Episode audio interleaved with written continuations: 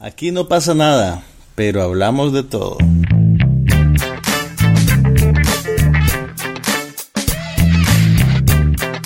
Un podcast sobre cine, TV, tecnología y todo lo demás.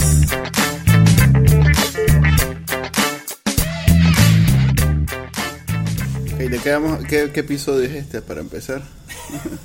38. ¿No vamos a hacer al aire? Esa pregunta. No, ya estamos, esto es. Ah, ya estamos al aire. Sí, hombre. Hola, bienvenidos a No pasa nada, donde nunca sabemos el número del episodio. 38. 38, dice Manuel Díaz. Le Ya vamos a dar el beneficio de la duda. Ya debería saber porque yo soy el que le pongo el nombre. Sí. Pero tengo una condición que se llama anomia. Existe. Ajá, ¿y en qué consiste? Que tenés dificultad para recordar nombres y números. ¿Tenés dificultad para recordar nombres? ¿Estás seguro que no tenés eso como un punto de Asperger? Puede ser que puede haber co- conexión entre lo uno y lo otro. creo que creo que mucha gente se inclina por esa teoría. Ok, hoy es. Yo creo que una 3 de agosto. parecida. 4 de agosto es hoy. Oye, Martes. Tengo una condición parecida. Ajá. Me cuesta recordar a la gente que me cae mal. Ya. ok, este, después de esa nefastada de parte de Juan Carlos, que no va a decir nombres porque es un mal educado. y además estoy haciéndole bullying a alguien con una con una condición mental que afecta su calidad de vida. Sí. Ok, empecemos pues. Hoy es 4 de agosto 2015. Este es el episodio número 38 de No pasa nada. y vamos a hablar de la fiesta de Santo Domingo y el desfile hípico. Hablemos de todo, la verdad. A ver, pasa lo siguiente. A ver, Vimos Misión Imposible. vimos Misión Imposible, así es. Pero, aparte de Misión Imposible, no ha pasado nada. Ahora sí que técnicamente usted- no ha pasado no nada. ha pa- la televisión está... eh, no hay series nuevas, este, están la- las que hemos hablado de ellas durante el último mes, siguen, siguen pasando. Estamos a punto de, de- de- de entrar al- a, la, a la, ¿cómo se llama? Al line-up de, de- del, del regreso de verano, otoño. del otoño, pero no estamos en ese nivel todavía. Pero mira, yo creo que esa, esos momentos del año, que son como dos o tres, son una buena oportunidad para No. ponernos al día. Este es el único momento donde no hay nada realmente. Pero también hay un break en el invierno, en, en enero, por ahí. Lo que te quiero decir es que es una buena oportunidad para ponerse al día con cosas que tal vez no hemos visto. Sí. Y yo logré ver finalmente una película de horror que fue considerada una de las mejores películas del año pasado y que no había podido ver. Y que milagrosamente está disponible en Ah. Netflix para Latinoamérica. La que pusiste, que era. La escribí sobre ella en Confidencial. Si tienen curiosidad, vayan a ver el artículo a confidencial.com.di. Pero les adelanto que, en efecto, la película es un filme de horror de primera categoría. Tiene un nombre raro, se llama El Babadook. Y el Babadook es un personaje que aparece en un libro infantil, un libro de esos libros, no sé cómo se dice en español, los libros pop-up. ¿Te acuerdas de los Eh, libros pop-up? sí, que- Son que libros saltan. construidos con papel, que cuando vos abrís las páginas, las ilustraciones como que saltan y se mueven, Sí. y podés interactuar con, con es, la ilustración. es un libro 3D. Vos que no sabes de eso. Pues es 3D, pe- pero al, al- al estilo old media. ok. Ok, entonces, la, la película trata sobre una viuda, madre soltera, que tiene un niño de 5 años con probablemente con problemas de relaciones sociales, un niño que requiere mucha atención. Autista. No, no es autista realmente, creo que puede ser que tenga lo que tenés vos. Anomia. O sea, no- no- Ok, debe haber alguien con anomia eh, escuchando No esto se que se va a ofenda, ofender. No se ofenda, por ofender. favor. Bueno, la mujer es una madre soltera, eh, trabajadora, tiene que trabajar en un asilo de ancianos para poder mantener a su hijo. No tiene una red eh, social grande o fuerte, solo tiene una hermana, por ejemplo. Y el niño empieza, se le empiezan a agudizar sus problemas de, de sociabilidad y misteriosamente, y eso empieza a costarle más a ella física y mentalmente, ¿verdad? Ya ella ni siquiera puede dormir bien en las noches porque el, el niño tiene temores nocturnos y, y la despierta a todas horas. Y entonces, un día aparece en el porche, eh, aparece en el librero del niño un libro que ella nunca ha visto antes, que se llama The Babadook. Y básicamente el Babadook es como el espectro ese con el que asustan a los niños todo el tiempo. El coco, pues. Exactamente, el coco, el, El chulo, mono. como sea, el mono. El chulo. Hay una versión que que, se llama el chulo, pero no es el chulo que vos estás ni- pensando en. Que ni llama horrible esa. No es el chulo de Compton. ¿ok? Siria Entonces, el, a medida que el libro, el libro entra en la casa y el espectro empieza a manifestarse físicamente. Eh, y la película hace que sea bien ambiguo eso. Entonces, pues uno sabe si lo que está sucediendo es que el estado mental de la madre se está deteriorando por todo el estrés que implica el trauma de su viudez, el criar a este niño sola, o algún desorden, desequilibrio mental propio de ella, o si realmente hay un espectro acechándola. El gringo. el- Es una película australiana, fíjate, Ah, ok. de una directora que hecha por una mujer, se llama Jennifer Kent. O sea que no es, no es la típica película que con el audio te avisan que te tenés que asustar. Mira, tiene efectos de audio, pero yo creo que en general la película es muy elegante. Ok. Es muy elegante, está muy bien producida, la actuación es prodigiosa. Es casi, casi como una pieza de teatro de cámara, pues solo tener dos personajes principales, la madre y el niño, y el monstruo, que se vuelve cada vez una presencia más material, por así decirlo. ¿Y todo se desarrolla dentro de una casa o...? Virtualmente todo se desarrolla dentro de una casa. Hay ciertas escenas de establecimiento que suceden en el asilo donde ella trabaja, en la casa de la hermana donde hay una fiesta de cumpleaños que termina terriblemente mal. Eh, hay un momento en el que, en que ella huye en su vehículo y pasan cosas también. Pero el, el grueso, el, el nudo dramático de la película ocurre en su casa encerrada. Lo interesante es cómo la directora, que también es guionista, mete en la historia un montón de sustancias. La, la- la película tiene un contexto social bien claro, bien particular, que tiene que ver con, con- con el lugar de la mujer en la sociedad, tiene que ver con el, el soporte social que existe o que no existe para ayudarle en circunstancias particulares. Ujú. Pero todo esto funciona en una pieza de, eminentemente de entretenimiento. Eh, O sea que no, no es... A ver, preachy, ¿cómo no es una película aleccionadora, pues no es una película regañona tampoco, pero sí es bien clara en sus intenciones. No, No parece película de ONG, pues. parece película de ONG para nada. De esas que aquí hacen bastante. Y, y pues. te digo, loco, que realmente yo tenía tiempo de no ver una película de miedo. Que llega un punto que yo ve, tal vez voy a encender las luces. Ah, hay- en la recta da, da risa, pues. Da risa, No, perdón. no, da, risa, miedo, da, miedo. Da miedo. En la recta final de la película yo estaba un poquito friqueado realmente, pues eh, es bien, está muy bien hecha. Entonces yo ya llegué a un punto que, hey, creo que voy a levantarme a traer un vaso de agua y voy a aprovechar para encender la luz. Ok, entonces... este, Búscala, búscala y vela porque Una pregunta. Te va a gustar. Eh, cuando la buscaste, ¿ya sabías que era una buena película de miedo o, o te la sugirió Netflix? no, no me la sugi- yo leí sobre ella el, el año pasado porque además salió en varias listas de las mejores películas del año. Bueno, pero me imagino que vivís leyendo de muchas y no y no sobresalía o sí sobresalía. No, sí sobresalía. Ah, sí ok. sobresalía. Me cuidé de no saber mucho sobre la trama. Yo sabía que había un libro y que una mujer era la principal protagonista y que tenía un niño, pero hasta ahí. Eh, me cuidé de no leer absolutamente nada y, y milagrosamente logré llegar a la película lo más fresco posible. Ok. Y, y te digo, honestamente, la película funciona. ¿Cómo se llama de nuevo? Se llama The, pues The del el artículo, el Babadook. Ok. ¿Y está en Netflix latino? Está en Netflix latino, está en Netflix gringo y está en XBMC, o como sea que se llame tu servicio. Eso siempre va a estar. pues. Ahí está, pues, y, y vale la pena que la veas, sí, es una, no, no la veas con la niña, por favor. Saca a la niña del cuarto si la vas a ver. Hacelo por mí, no lo hagas por ella. A ella le gustan la- las No. cosas de luces. Vos vieras cómo disfruta. El otro día escuchó Korn. Y eras que... Pobre criatura. Ok, bien. Hablemos de Misión Imposible. Hablemos de Misión Imposible que todo el mundo quiere saber. ¿Qué te pareció? No hemos, no hemos tenido No oportunidad. hemos intercambiado opiniones. Sí, alguien en Twitter, uno de nuestros amigos en Twitter, Ajá. anticipó que iba a haber aquí un, un- un choque de opiniones. Ajá. Asumo que no te gustó mucho la No, película. no me gustó mucho. ¿No te gustó mucho? Del No. todo. Pues, digo, no me gustó mucho. Eso significa que sí. Que te gustó en alguna Eh, medida. Sí, me gustó un poco. Ok. pero no mucho, pues. Ya, ya, ya. No sé.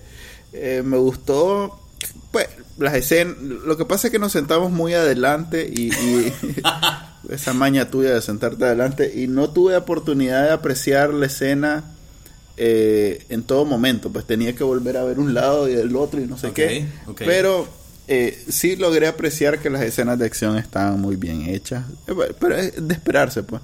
Sí. Es como ir a los ranchos, ya sabes que vas a comer un buen tuco de carne, pues. Mira, Eh, estuvo bien las escenas, vi cosas nuevas, o sea, él siempre se encarga de este crear unas acrobacias así imposibles y, y realizarlas y hacerlas de manera que, de- que no se note que es en computadora y en realidad que el más debería ser cirquero, pues, porque eso es lo que mejor le sale. Y eso estuvo bien. Y eso que la escena del avión, que, que se que transcurre en los primeros tres minutos, cinco minutos, Ya y que es la que la quemaron la que por todos quemaron los lados. trailers. Pero Sí, mira qué ya me la esperaba, pero hubieron otras cosas que sí Que mantuvieron no el... te. Mira, a, a- a ver, ¿qué te- a, a ver, primero lo que no tiene que ver absolutamente con la película. Ajá. ¿Te fijaste que la película es financiada por Capital Chino? En Me particular por pareció Alibaba. ver, sí, me pareció ver en el, pero pero no, no sé, no, no, no capté de, de, de dónde venía esa Ok. Alibaba.com es como el Amazon de la China, o sea que es 20 veces más grande que Amazon. Me vas a decir a mí que es Alibaba. Sí, bueno, sí. no es a vos, a los amigos que Ah, están ok, oyendo y que sí. tal vez no saben la es aclaración, Alibaba. Alibaba.com es el sitio de compra en internet más grande del universo. Sí, porque si Donald Trump tiene a la mi universo, ese es el- Exactamente, podemos, podemos darle ese mote. Entonces, ellos metieron plata en esta película. Lo- lo- a mí me parece curioso que Tom Cruise, que es una estrella probada y que sigue siendo una estrella rentable para los grandes estudios, Sí, no ha tenido un, un fracaso de taquilla como en los últimos 30 años. Una cosa, el otro día vi el titular. Ujú. Y vos, espérate, mm, tal vez eso no es No. exactamente cierto. No, en serio, lo vi en algún lado. Vanilla Sky fue hace poco tiempo, no fue, fue está dentro de esos 30 años y fue un fracaso de taquilla. Tal vez 20, pues, pero sí tiene mucho tiempo, más de una década de eh, no eh, tener un fracaso. Es, es una estrella segura, digamos. Sí. Es una estrella segura, tiene buenas conexiones, pero fue a buscar capital fuera de Hollywood para esta película. Eso, eso, me, eso me pareció curioso. Mm. No creas que Alibaba está muy fuera de Hollywood. Alibaba es, para que sepas, es parte de Yahoo. Hmm. Sí, así que, mm, si bien eh, eh, eh, eh, em, es un mercado virtual eh, donde principalmente en- en se vende de mercadería de, esta- de China. De- por cierto, estoy pidiendo ahí una, ahí, ahí después les voy a contar. Pero, este, en realidad que eh, el- los reales eh, Los son... reales ya no tienen frontera. pues, Sí, y los reales son más o menos mundiales, pues Sí. entonces, si bien China es... Viven en el planeta del dinero. Sí. Si bien Alibaba, Alibaba es China, es chino en, en las fábricas que venden ahí, y es chino porque la mayoría de... de- clientes eh, están en Asia y en China. Mm, más bien es un conector entre las fábricas que están en China y la gente que está en otro país. Vaya. Entonces, eh, pero bueno, Ok, este, sí, apartando esa, esa, Fíjate detalle, que ¿verdad? me pareció en algún momento, pero me quedé con la duda y ahorita me acabas de recordar y no sabía, pues, ¿no? Vos sabes que Alibaba está, está montando un Netflix en China. No, no, no, no sabía. Sí, están montando desde este año. Con la intención de quebrar a Netflix, pues. Entonces, de alguna manera se están ya metiendo también a, A producir contenido, contenido. sí. Que bien podrían decir, esta película, esta franquicia es exclusiva de Alibaba ser. Video, o como sea que se vaya a llamar. Sí. Ok, ahora ya entrando en pasta en la película. Mira, es curioso cómo eh, Tom Cruise, porque en realidad él es la fuerza creativa principal detrás de esta franquicia, Productor. ha logrado montar una fórmula y aplicarla con relativo éxito cada vez que lo hace. Eh, si te fijas, de las, de las cinco películas que han hecho, nunca se ha repetido el director. No. Empezó con Brian De Palma. Solo sé que uno fue John Woo. Exacto. Primero fue tres. Brian De Palma, después John Woo. No, la 3 fue John Woo. No, no, la segunda. La segunda. La segunda. Que por cierto fue como la que menos funcionó comercialmente. Sí. Eh, después creo que vino J.J. Abrams, después Brad Bird y ahora tenés esta película que fue dirigida por Christopher McQuarrie, Christopher McQuarrie es el que ganó el Oscar como mejor guionista por Los sospechosos de siempre. Y ha ido cultivando desde ese buen golpe que pegó una relación con Tom Cruise. Él hizo el guion de Protocolo Fantasma Ya. y cuando le pidieron a Brad Bird que regresara eh, y él decidió irse a hacer mejor Tom- Tomorrowland, eh, Tom Cruise le dijo a este maje, mira, venimos y dirigir la película. Él ya, ya, ya ha dirigido películas antes, pero nunca de un perfil tan alto como este. Lo que pasa es que teniendo a Tom Cruise ahí. Exacto, pues, teniendo ahí el- Da el- bastante confianza, pues. Da bastante confianza y, y probablemente ya tienen años de trabajar juntos y ya deben de tener un buena comunicación, pues entonces probablemente Tom Cruise mete la mano bastante en las decisiones creativas. Es productor. Mira, la película, a mí me, o sea, como pieza de entretenimiento para mí funcionó. Me gustó mucho Rebecca Ferguson, la actriz principal, la que hace el papel de la muchacha. Ah, muchacha. La muchacha, la muchacha funcionó muy bien. Fíjate que todo el elenco en general. Las secuencias de acción son muy buenas, Sí, son muy buenos. pero la película es un poco vacía. No sé si, si sabes a lo que me refiero. Mm, sí, sí sé lo Empieza, que. termina y al final pues queda Tiene eso, tiene esos twists. Tiene, tiene Esos giros de la los trama giros están donde- bien montados, están Eh. justificados, Pero es que pero, uno pero, se los espera. pero son casi intercambiables entre sí todas estas películas. No son necesariamente memorables más allá de su manufactura. O sea, de lo vos decís, esta película está bien hecha, Eso- pero no es una película memorable. Yo, yo hice la crítica, quizás es el mismo, el mismo tema, nada más que de otro enfoque.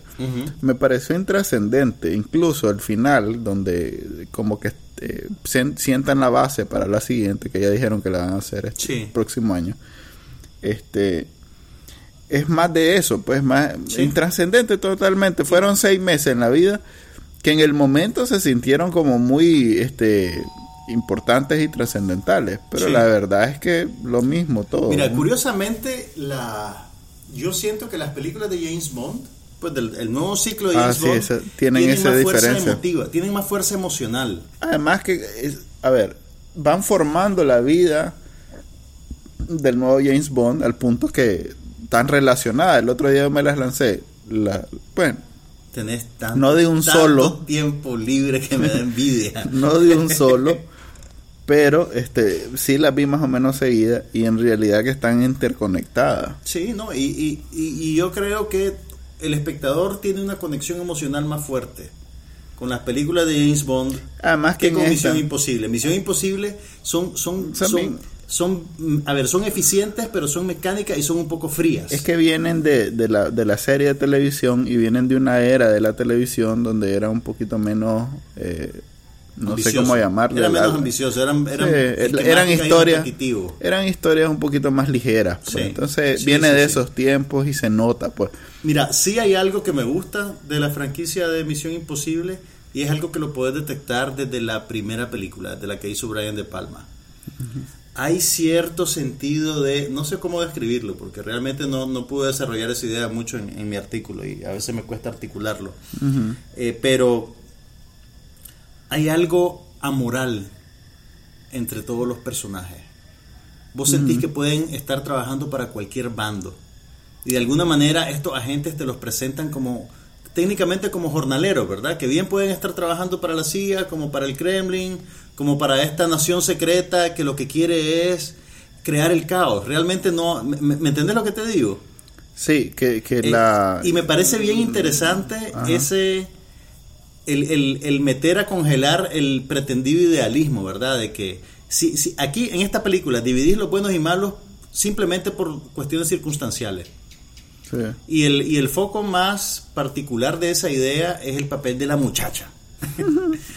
Pero buena parte toda de película de espías y sobre todo si tienen que ver esos giros marcados como tienen que ver en las misiones imposibles, sufre de eso, pero es, es Yo no diría sufre. es diría instrumental, pues. Es instrumental, pero lo que te quiero decir es que hay menos celo por presentar al occidente como el bueno y a... ¿Me Sí, entiendes lo que te digo? Porque no es, no es el estilo, pues. Exactamente, exactamente. Estos, esta gente ha reinventado la película de espías para la era de la globalización, de alguna manera. Mm, No, No lo ves así. no lo veo de esa manera. Yo lo veo como, este, de nuevo, eh, son las piezas que daba la serie de televisión y no se pueden salir de ahí. Pero en la Entonces serie las, las piezas eran siempre y en la, en la serie Sí. no voy a hacer de cuenta que la vi porque tengo menos de 50 años, ¿va? Hombre, yo Pero- me acuerdo de haberla visto y no tengo 50 años. Ya, ya hablaste, pues entonces, pero las piezas eran, como era serie de televisión, no podés Sí. tirar en un capítulo a estos 20 actores, en otro capítulo a estos 20. Entonces es lo mismo, pues tenemos cinco actores que en algún momento uno tiene que ser el malo, el otro tiene que ser el bueno, No, y no, se debe saber la historia, quién es quién.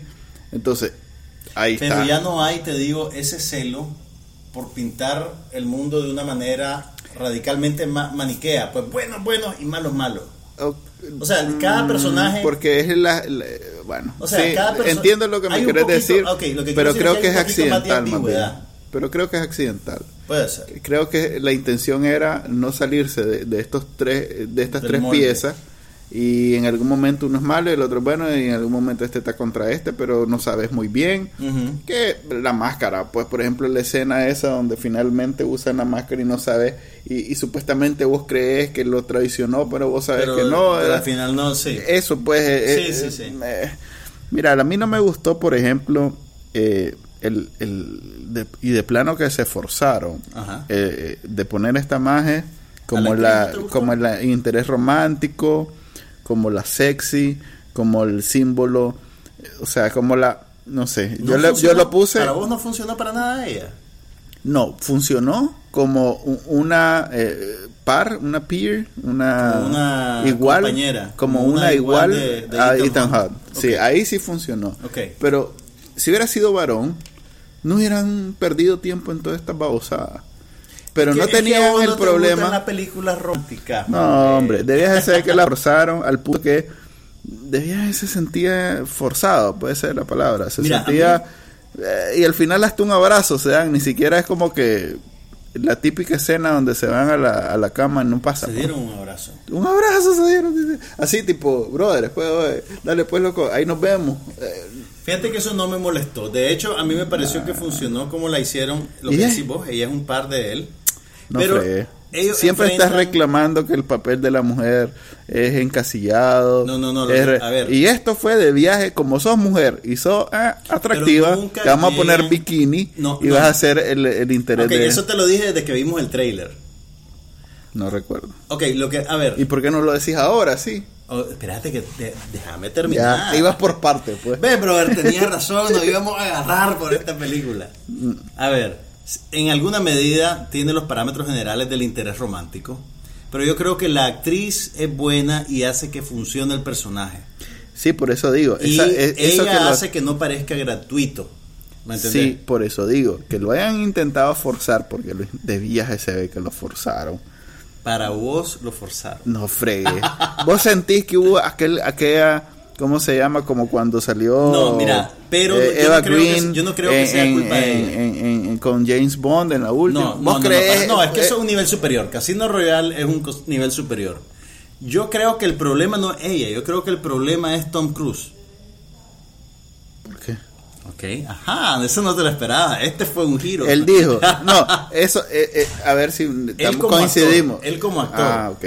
Yo, si, si te referí a que en una, en una sentada de, de los productores dijo, hombre, y esta chavala, yo, yo soy el macho, a mí me tiene que... Me tiene que, Sí, que- que hacer ojito. Sí, esta madre tiene que en algún momento caer no, por mis no, encantos. No, quiero decir eso, no quiero decir eso.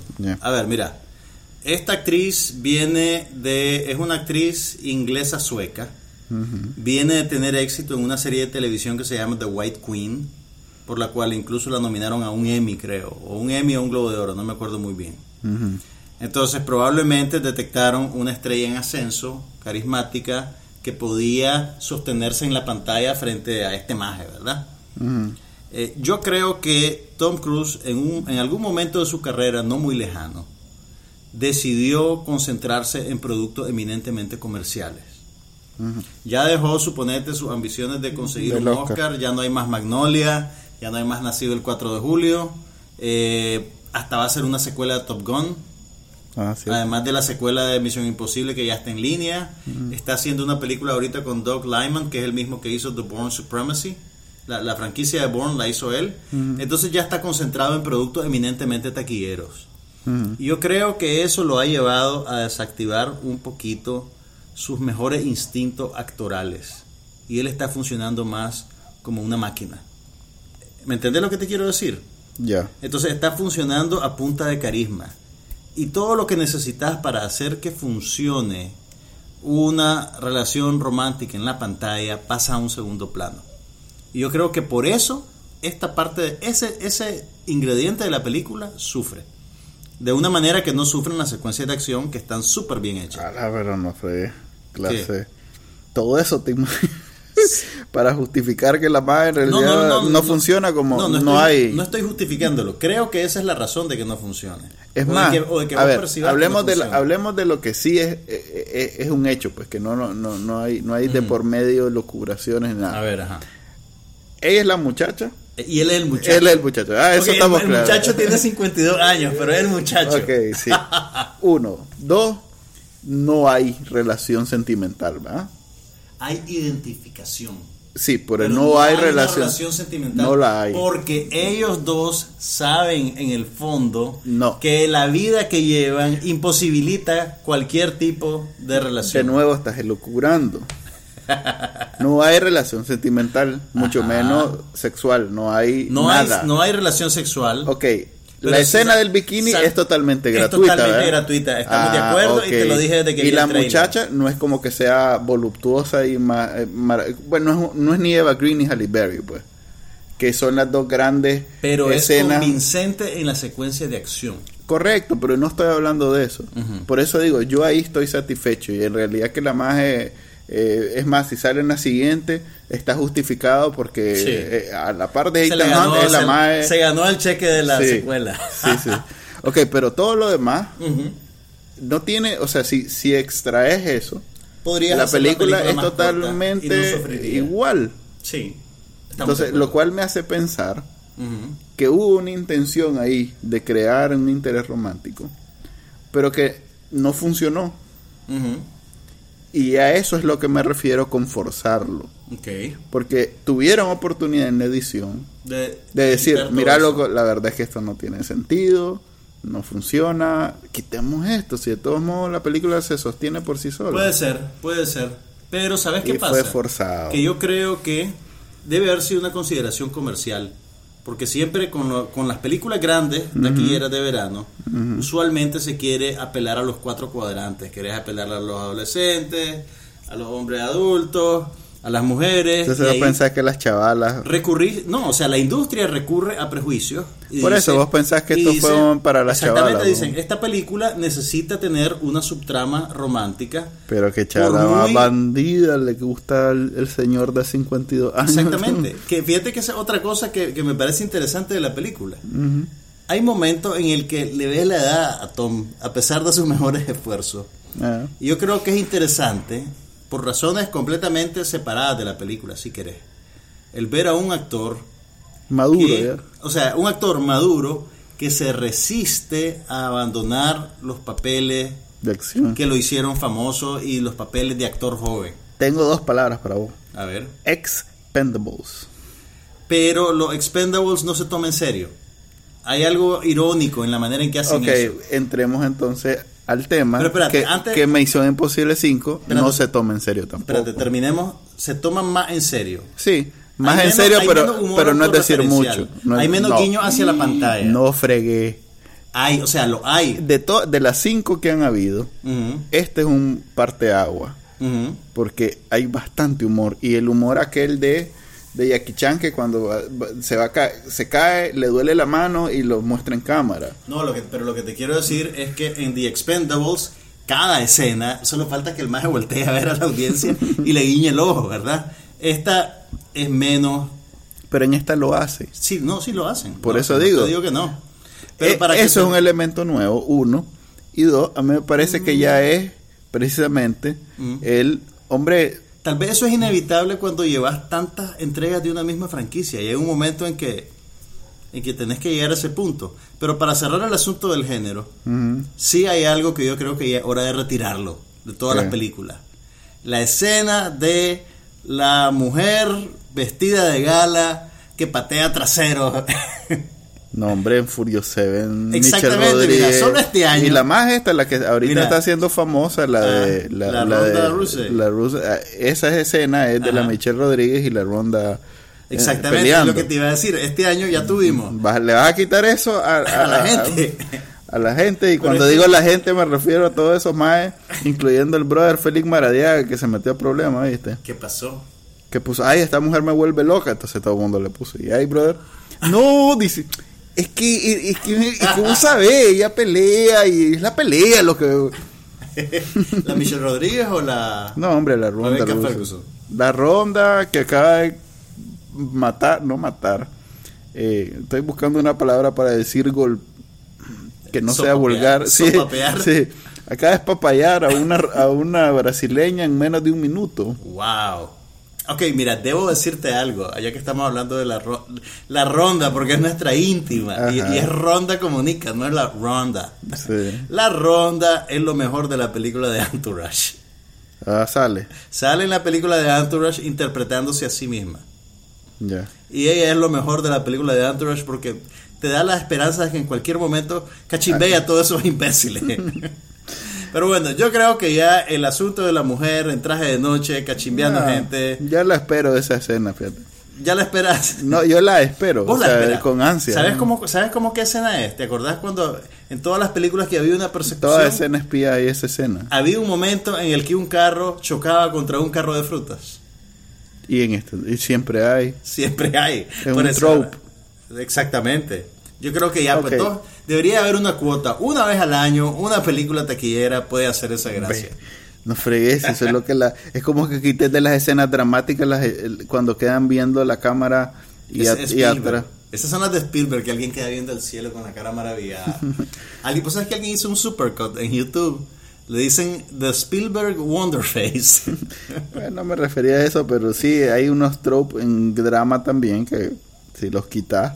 Dale, pues. Esperen más mujeres pateando traseros en traje de gala. pateando trasero. Mira, este, ha habido, co- para resumir, pues dos cosas. Uno, que me pareció de lo más intrascendente, ya lo dije. No sé si el MCU, para que te emocioné escuchándolo. Que vamos a hablar de Marvel otra vez. No, entonces solo voy a decir que el- no sé si esa onda de, de, de, de- de la continuidad de las películas de Marvel o las series Se de televisión nuevas, todas las películas.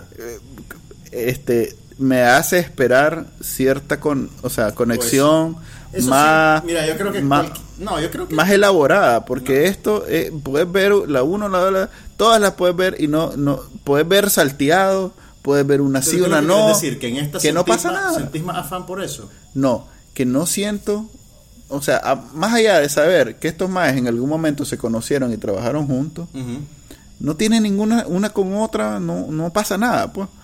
O sea, no, no es como esta serie donde en el cualquier momento muere uno de los protagonistas Y sentís y, sí, sentí Mira, que la trama cambia bastante, pues. No. Sí, no, yo creo que en, en esta película la relación entre Ethan Hunt y Benji es más fuerte. Sí, porque es más hilo- cómica, es más... Es, es más cómica, tienen más interacción. Además, el actor, ¿cómo es que se llama? Eh, Simon Pegg. Simon Pegg ha subido bastante categoría, Exactamente, entonces pero- lo aprovecharon mejor. Toma en cuenta que el, el- el eje dramático final de la película tiene que ver con que Ethan salve a Benji. Ok. Entonces, pe- pero sí, entiendo lo que me decís. Ahora, Tal, tal vez porque no- como la chavala no La era la, muchacha. la muchacha, no era la típica eh, damisela, damisela apuros. en apuros. Entonces, ¿a quién usamos? Sí, aquí- usamos al más chistoso. este mae. Este es el que tiene cara de ser víctima, Mira. porque Vin James no. yo creo que, que sí, o sea, en, en efecto, en, en las películas de Marvel tenés más ahínco por conectar todo. Tenés casi que una obligación moral por satisfacer a los seguidores que conocen la historia y que esperan verla bien conectada. Pero esta película viene de otra época, viene de una época en la que... Sí, pero ya son cinco episodios, la Pero, puchica lo que- ya. pero ¿qué es lo que estás Ya- diciendo? ¿Que querés que sigan el molde de Marvel? No, quiero, quiero eh, una historia con un arco más allá de simplemente el malo. eh, en algún momento va ganando los malos, al gana el bueno. ganar, se Sí, acabó. se acabó. Es que no, no puedes esperar que todo el mundo duplique la, la fórmula de Marvel. Y no también solo la de Marvel, también en la televisión. Pues vos ves una serie y, y va más allá de simplemente ganaron los buenos y perdieron los malos. Ok, eso tiene que ver en parte con la cautela de los estudios que como estas películas son bien caras y no saben realmente si van a tener secuela. Pero hasta para eso, es más, J.J. Abrams, sí esto es. Bad Robot. Bad, eh, Bad Robot es, es experto en hacer eso de, de, de no, no me importa si voy a, Si si voy voy a arruinar, si voy a hacer una historia que todo el mundo se quede. ¡Ah! Pero no, no lo hacen. Eh. Y lo otro, pues, eso de Eva Grinear a la, a la pobre mujer esta que no. Eva Grinier. Sí, a la Rebecca Ferguson. Yo creo que está siendo muy duro con la Rebeca. No, no, sí me gustó como actriz de acción. Pero nada más, pues. Y ¿no? creo que en efecto la película me gustó más a mí que a vos. Sí. Por una vez en la vida. Es que tenía mucha expectativa. Vamos a ver si los cuatro fantásticos.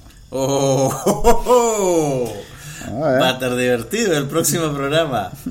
No, el- el- bueno, no sé realmente, pero todo lo que he leído sobre la anticipación frente a los Cuatro Fantásticos son pronósticos bien reservados.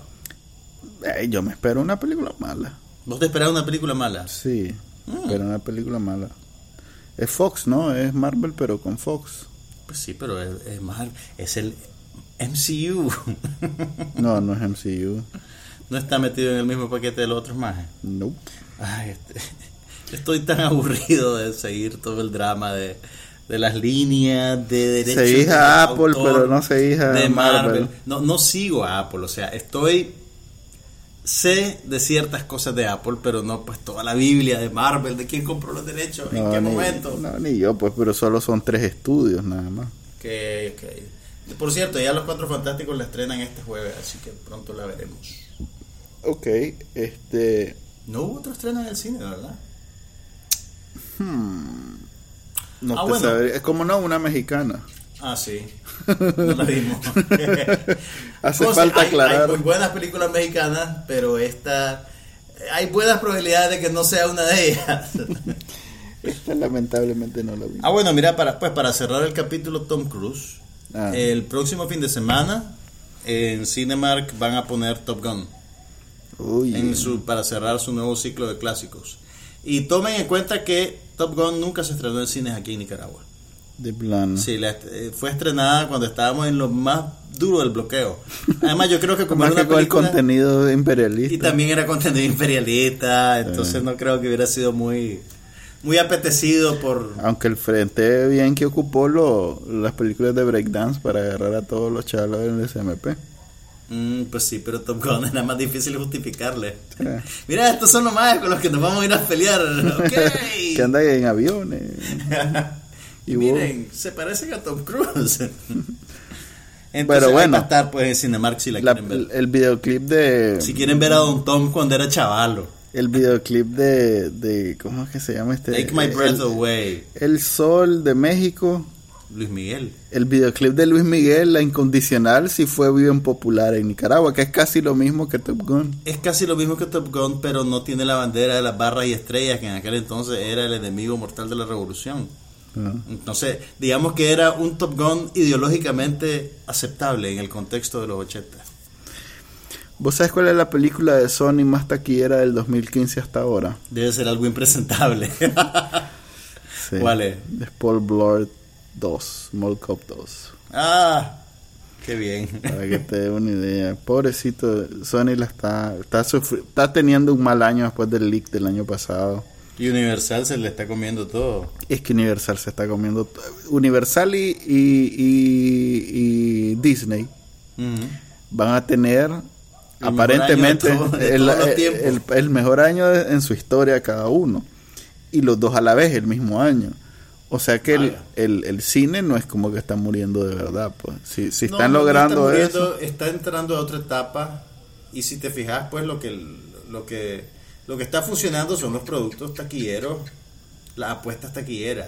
Pero en esas cosas tanto puedes ganar como puedes perder. Yo creo que Terminator Genesis creo que van a cancelar las dos secuelas que ya habían preaprobado. O sea, que tenían aprobadas preaprobadas dos secuelas. Ah, O sea, esta película que pasó ahorita por los cines acá, no la vi. que no, no la viste. Ok, no fue muy bien recibida, no tuvo la taquilla que se esperaba y fue estren- y estaba concebida como el inicio de un nuevo ciclo. Pero parece que están ponderando la cancelación de las dos secuelas. Ya, ala. Eso Tienes que es- ser fuerte, Manuel. No. Ahí está, eh. Tom Cruise has had a real flop in, 30, in nearly 30 years. Mhm, Sí, sí, sí. Forbes.com. O sea que saben de real. Bien por ello, lástima que no somos accionistas de Sony. No, ¿cómo es? No, Sony, Sony, uh, no somos accionistas de Sony, pero deberíamos de ser accionistas de Universal y de Disney. NBC Universal, que también es de Comcast. O sea que Comcast está haciendo real. Viste que, bueno, de plano, y la de China Tatum, la, la famosa, Tatum, la de Magic Mike. La de Magic Mike no vení- no vino. ¿Cómo es? Excel, X- Double XL. Excel, Double Excel. Ex- Extra, extra large. Sí, no. Mira, el póster está en el pasillo del cine desde hace como un mes. Y cada lo vez que que- absolutamente no quiere decir nada. Sí. Porque a cada rato te ponen pósters en el pasillo del cine de películas que nunca van a dar. Sí, pero fue de los grandes estrenos del verano gringo y esperaría. eh, Es más, vino Entourage que. Sí, que Y no vino eso. relleno. Mira, yo creo que no le fue tan bien en la taquilla como esperaban. ah, Y probablemente eso hizo que reconsideraran su distribución internacional en ciertos mercados. Acá sí se, pero mira, mira que mira que mira qué lógica más rara. Aquí se estrenó Magic Mike original sí. Y le ha ido bien. y le debe haber ido bien. No se estrenó Pitch Perfect original, pero ¡pap! te estrenaron la secuela y te la estrenaron a la semana que la pasaron en Estados Unidos. Y ahora la secuela de Magic Mike, pues quién sabe cuándo la van a poner y si la van a poner. ¿Quién, quién será el que toma esas decisiones? Quién sabe, debe ser alguien en una oficina en Miami que ve una hoja de cálculo llena de números y dice, nah, los nicas, eso no les va a gustar esto. Pongámosle otra de acción. ¿Cuál es Nica? Centroamérica no le va a gustar Dice, eso. ok, esta película tiene posesión diabólica, sí, ok, está buena para Nicaragua. Bueno, el género, tengo entendido que el género del, del terror y eso es, es el género más taquilla, más que más reales produce. Pero yo creo que sí, ya lo con la posesión diabólica de plano, todas las semanas hay una. Bueno, ya que no vimos más películas, este, ¿viste el trailer? ¿Viste el de Zulander 2? ¿No lo? No, ya lo pusieron en línea. Sí, no ¿Qué te perdiste está? nada, no está chistoso. Eh, pues es un trailer, son dos minutos. Sí, pero hice- publicaron un teaser de Deadpool que es así. A ver, a ver, espérate, pero antes de que... De, de que Ese es el superhéroe, ese es ¿Vos te acordás que la primera Zoolander no fue ningún éxito? Pues Se volvió una sí. película de culto con el tiempo. Sí. Pero al principio no, no, pues no quebró el banco tampoco. Eh, no, yo sí pienso que fue un éxito, sí. Lo que pasa es que este mae fue en decadencia su, después de Something About Mary y, y esta no fue la que... su- o sea, siempre va a ser Something About Mary como la más grande. la referencia. Sí. O bueno, no, este, los Fockers también es muy, muy Meet buena. the Fockers fue más comercial, creo yo. En pero- términos de taquilla, pero esas There's dos Something About. Mary es una mejor película, creo yo. Es Sí. más original. Sí, pero en términos de taquilla esos son como sus dos Son sus dos referentes. Sí, totalmente. Y fue cada vez más abajo y este fue un... un, un- un- Conste, fue cada vez más abajo en términos de recaudación taquillera, pero como actor hizo películas bien interesantes. Ok, yo como lo veo como actor cómico, eh, en algún momento dejé de interesarme. A vos no te la- gustan las anticomedias, ¿verdad? eh, si se trata de que no de risa, no. Ok. No, si o sea, ese, es- si el objetivo, no. ¿Nunca viste Greenberg? Eh, tal vez, no sé. ¿De qué se trata? Greenberg es la película en la cual de, eh, Ben Stiller, Stiller interpreta a un maje rayando los Ah. 40 que está atrapado en una crisis de mediana edad salvaje. Ay, le vi. Sí, sí, ya sé lo que. Ya sabes cuál es, no, no, no es tu, no es tu estilo. Le, vi- le vi- es muy bueno. creo que le di como 30 minutos que quisiera que me ¿No lo terminaste de ver? No, no, no. Ay, qué Terminé asqueado. ya. Qué Es que no da risa. Me da. No es sé. una comedia mordaz. No es una comedia jaja. No, no, no, no. no, Vos, vos, vos, sos de comedia jaja, si no, No, si no te reís. No, no jaja, necesariamente. Por eso estoy esperando Deadpool, porque no es una comedia jaja. Es una comedia donde el superhéroe es un antihéroe. Es un mae desagradable, nefasto, odioso. Pero como es el personaje de la Esa película. no era. Deadpool, el mae. Espérate, espérate, pero hay una con Will Smith que es igualita. Ah, este, ¿cómo es que ¿Cómo se, se llama? llamaba? Hancock. Hancock. Hancock. Era así también. Sí, pero ese era un cierto. que había perdido la memoria, que no sé qué. No, este, este, vago, este es, este es el A ver, contame de Deadpool. Es Marvel, ¿verdad? Es Marvel. Ah. Deadpool. Vamos, vamos a cambiar el nombre del podcast. Se va a llamar Aquí pasa Marvel.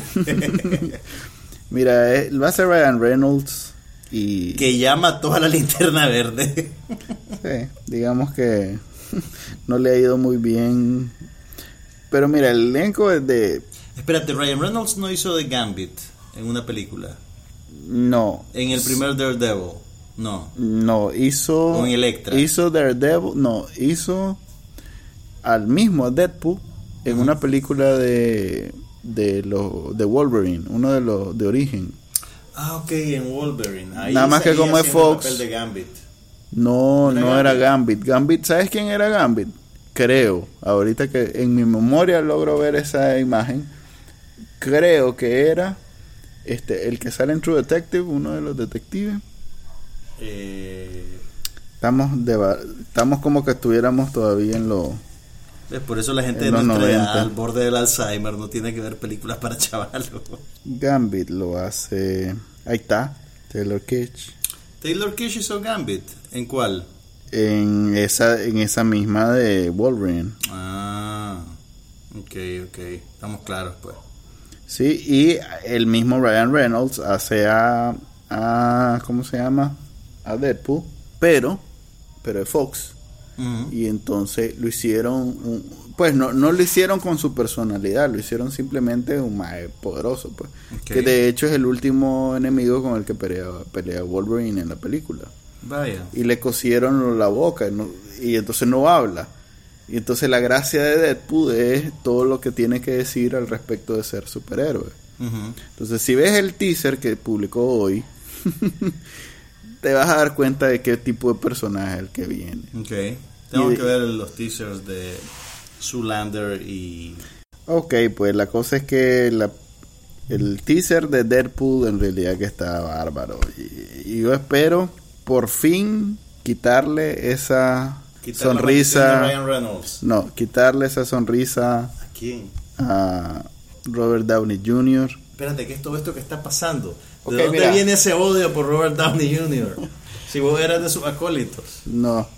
A ver, del mundo este de los Avengers es el, el más agradable. El macho alfa. Sí, el macho alfa, pero también es el que da El de que alguna gracia. manera gracia verlo actuar. ¿verdad? Vos Y es el que le dan los mejores la papeles. comedia. Así es, entonces. Y me pareció refrescante ver en Guardianes de la Galaxia que Chunchito, este más, Ujú, sí, ese más, ese, el chele. el chele. Star Lord, pues. el chele que era gordo y se puso musculoso para la película. sí, hombre. Ese. La cosa maje. es que me pareció agradable que. que, ya- que haya otro payaso en el universo Así de es. Es más, también el, el Raccoon, ¿cómo es que se llama? Este. El otro más. Bradley Yeah. Cooper. Bradley Cooper este también metió y, y ya no es solo el brodercito este que cada vez que quiere secuestra la producción de todas estas películas porque cada vez exime, exige, más Exige dinero. Y el- Creo que tu, tu relación con Robert está pasando por un mal momento. así es. Entonces espero que, No que- llegue a ser llegue a ser irrelevante con tanto más chistoso pero que a la vez es superhéroe y entonces sí Ne- necesitamos un cambio en el mundo Marvel Robert, pone tu barba en remojo. Manuel ya no te quiere. ¿Estás viendo True Detective? Sí, pero no veo el día, no, vi el- no he visto el de ¿No ayer. viste el último? No. No he visto el de ayer de True Detective. Ya vi el de Last Ship, si querés hablamos de eso. ¿El cuál? Nada, hombre. Ya me lancé Strike Back. En realidad, ve que fiera cuando pasa eso. Ajá. Vos sabes que la iba binge watching, ¿verdad? Sí. Y llegué al punto donde llegué a la fecha donde se transmitía el programa en vivo. Que a la vez era el último capítulo. Poético. Sí, entonces logré ver ayer el último capítulo que se había transmitido, creo que antier, y que ya era el final de la serie. pues, entonces, Ok. eh, estuvo bien. Te voy a contar lo que me pasó a mí, ya que estamos con esas historias de guerra en las trincheras de la televisión. ¿Vos te acordás que cuando NBC lanzó Aquarius, iban a poner todos los capítulos en línea desde el primer día? A pesar de que en, Ajá, el- en la televisión lo iban a poner semana a semana. Pues bien, yo lo iba viendo a mi propio ritmo, trataba de ver dos a la semana, algo así, cuando podía. Pero hubo un momento en el que los majes quitaron todos los capítulos de línea y empezaron a ponerlos semana a semana de vuelta. Entonces me fui a buscar, yo iba ya como por el capítulo 8 de 12 capítulos, listo para tirarme en un maratón los últimos cuatro, y los han quitado los majes. y me tuve que esperar como tres semanas a que la transmisión tradicional alcanzara el punto donde yo estaba. Entonces ahorita este fin de semana ya la volví a ver.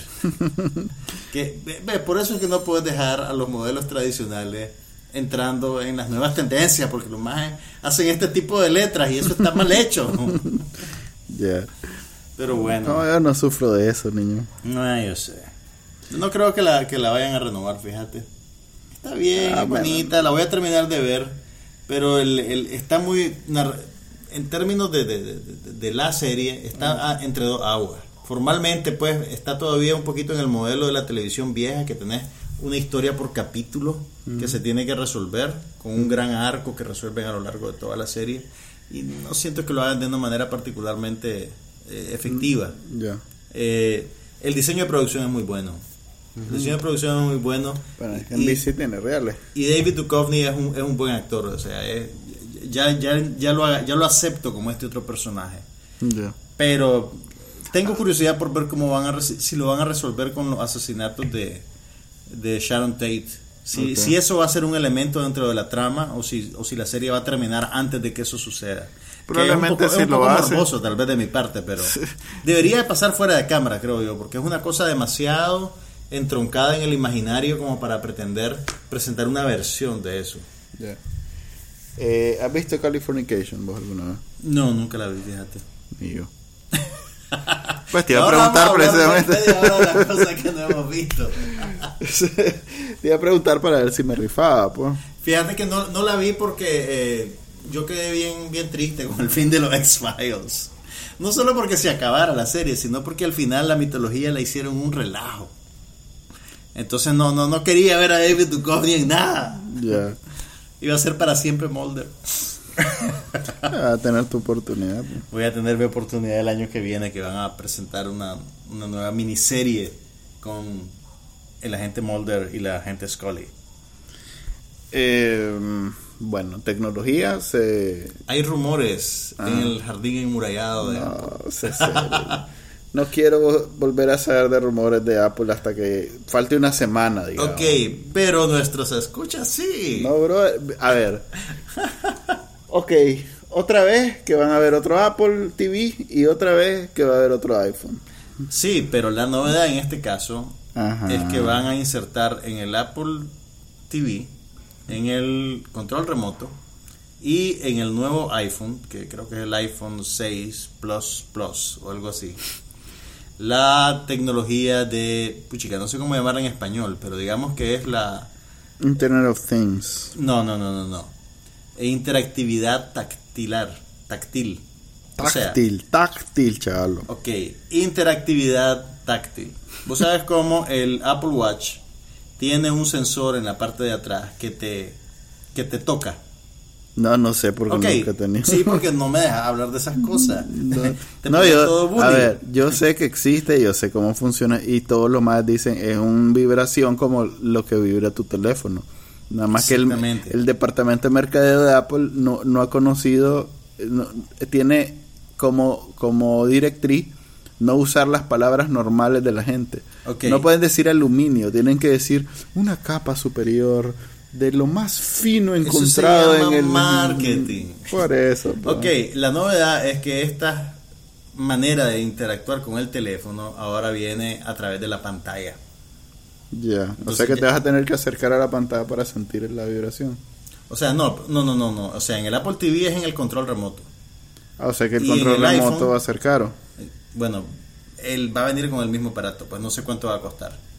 Y el, el teléfono va- vas a tener eso en la pantalla también con ciertas funciones. Ok, yo recomendaría a cualquiera que esté escuchando. Que compre la segunda generación y no la primera. Así es, que si va a comprar Apple TV, compre Apple TV 1 o Apple TV 2. Que son los que ya están probados que podés usarlos libremente. y que le puedes meter XBMC. Apple TV 3 y todos los que han venido después del Apple TV 2 bloqueaditos. están bloqueados, o sea que y no los van a, y no les van a meter XBMC. Fíjate No, que no sé cuál es el que tengo yo. El 3 no, no yo tengo el 3, permite, sí. pero lo- me funciona con el on block. Sí, pero tenés que pagar la mensualidad. Mm. Eh, eh, Vos sos feliz pagando. sí. Yo soy feliz colaborando con esos creadores de contenido que dan tanta alegría a mi vida. Ok. Te puedo contar cómo van todas las series. ¿Y cómo ves True Blood? Contame, True Blood. ¿Cómo ves True Detective? Ahí no está True Detective. You're judging. lo veo en HBO Now. Ya Seguro. casi, ya casi está llegando la mensualidad del cable, no fregué. Sí, yo creo que voy a cancelar el cable. Sí, No podés porque por el internet es por cable, entonces Pero puedes es tener obligado. cable y teléfono. Puedes tener teléfono e internet, ¿no? No te recomiendo. El ADSL, mientras más largo estés de la peor velocidad es. Y como aquí vivimos bien largo de cualquier central Mm. de Nitel, te va a ir mal. po. Detalles. Ok. ¿Y vos eh, qué tenés que compartir en el campo de la tecnología? Al fin se, se estrenó el miércoles eh, Windows 10. perdón. No voy a hablar de eso, no me interesa Windows. ¿Quién usa Windows ahora si hay Open Office y Linux? Identifica el realidad- personaje. En realidad que solo tengo eso que decir. pues. Se puede instalar con versiones pirateadas de Windows 7. O Mm. sea que lo puedo instalar. ¿No, no, no, ¿No te da curiosidad probarlo? Ah, la fíjate que me da miedo que alguna algu- alguna pieza de la computadora o algún programa ¿no? o algún programa no funcione pues Pero ¿por qué no tenés así como una computadora segundona prueba. para hacer ese tipo de pruebas? Sí tengo pero implica este instalarle código o sea implica tiempo pues. Entonces si le voy a dedicar tiempo mejor de un solo lo hago en una que uso pues. Mm. entonces pero bueno fue- eso fue pues este se estrenó Windows 10 todo el mundo dice que es mucho más rápido que Windows 7 lo cual ya es decir bastante porque Windows 7 es más o menos rápido. Es mucho mejor que Windows 8 lo cual no es decir mucho No, porque no es difícil ser mejor que Windows 8. Windows, Windows 8, 8. pasó medio sin pena ni gloria, ¿no? Sí, le fue mal, le fue mal. Tuvieron que hacer un Windows 8.1 para recordar los tiempos de Windows 7. pues. Y se supone que es el último Windows 10 que va a existir en la historia. ¿Qué viene después?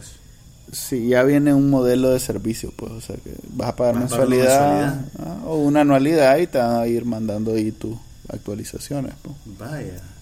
Qué curioso cómo ese modelo se volvió tan popular. Es más lucrativo, supongo. Es más lucrativo. Es más lucrativo porque obligas a la gente a renovar. Así Lo es, que pasa lo del Windows 8, pues que la gente no lo... exactamente. ¿O ¿Cuál fue el otro? El Windows Vista fue el que también fue una pifia. Sí, cada, sí, cada salteado. Además que este todo Microsoft en realidad está en un proceso de, de reestructuración. Están sacando un- una versión de Windows que se la puedes instalar a, a teléfono Android Mm. para ver si convencen a- al, Al usuario. al grueso de los Android. de los a- usuarios de Android a abandonarlo. Pero Sí. ¿qué le estás, o sea, ¿qué ganan ellos? Tener mejor comunicación con su computadora, ya la tienen, ¿no? Pues para las cosas que importan. Eh, ¿De qué te sirve tener en tu teléfono una extensión del sistema operativo de tu computadora? No, a ver, Windows 10 en tu teléfono es otro sistema operativo totalmente. O sea que no es solo una extensión, es otro sistema operativo. Ok. Y hay gente que le gusta. Pues yo lo he traveseado y no le he encontrado.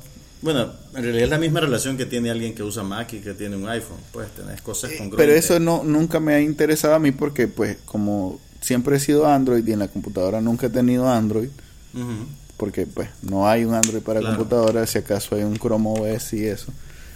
Eh, pues no encuentro esa conexión así como muy No te atrae. No me atrae.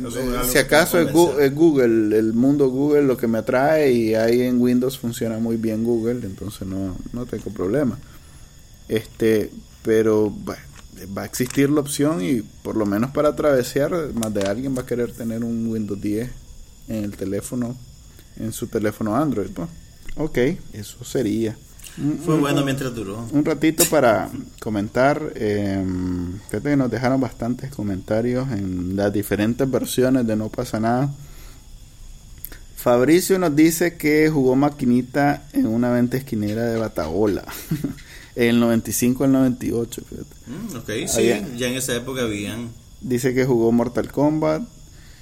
Eh, ok, dice que la señora le quedó debiendo dinero. Fabricio, Eh. no dejes que esa deuda quede sin pagar. Además Eh. que tuviste buen entrenamiento con Mortal Kombat. Ok, ah, ok, aquí me están rebanando.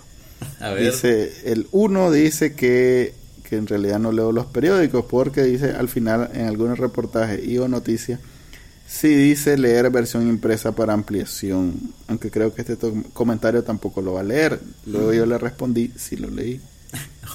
O sea que sí, en el Ah, episodio pues sí, que anterior está- estábamos hablando que vo- vos me dijiste que no. ¿Qué fue lo que.?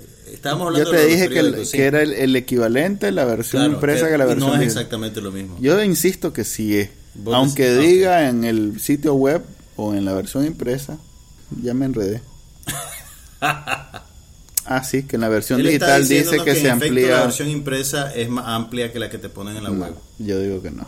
Vos decís que no. Yo insisto en que Mira, no. yo creo que debe ser, sí, pues fíjate que voy a, voy a probarlo mañana, que esté en la oficina, que tenga la computadora, el periódico del día, lo voy a chequear para que despejemos esa duda. Pero yo creo que así es porque es una manera que tiene el periódico de Enganchar. obligarte a seguir comprando el periódico en papel. Y les va muy bien. O sea, no, no te digo que sea una manera efectiva, pero es algo como que suena como algo que probarían hacer. Ya. José Ernesto en, el blog de ya de somos no pasa nada.com. Ah, los anteriores fueron comentarios en Bacanica, que ahí siempre replicamos la publicación.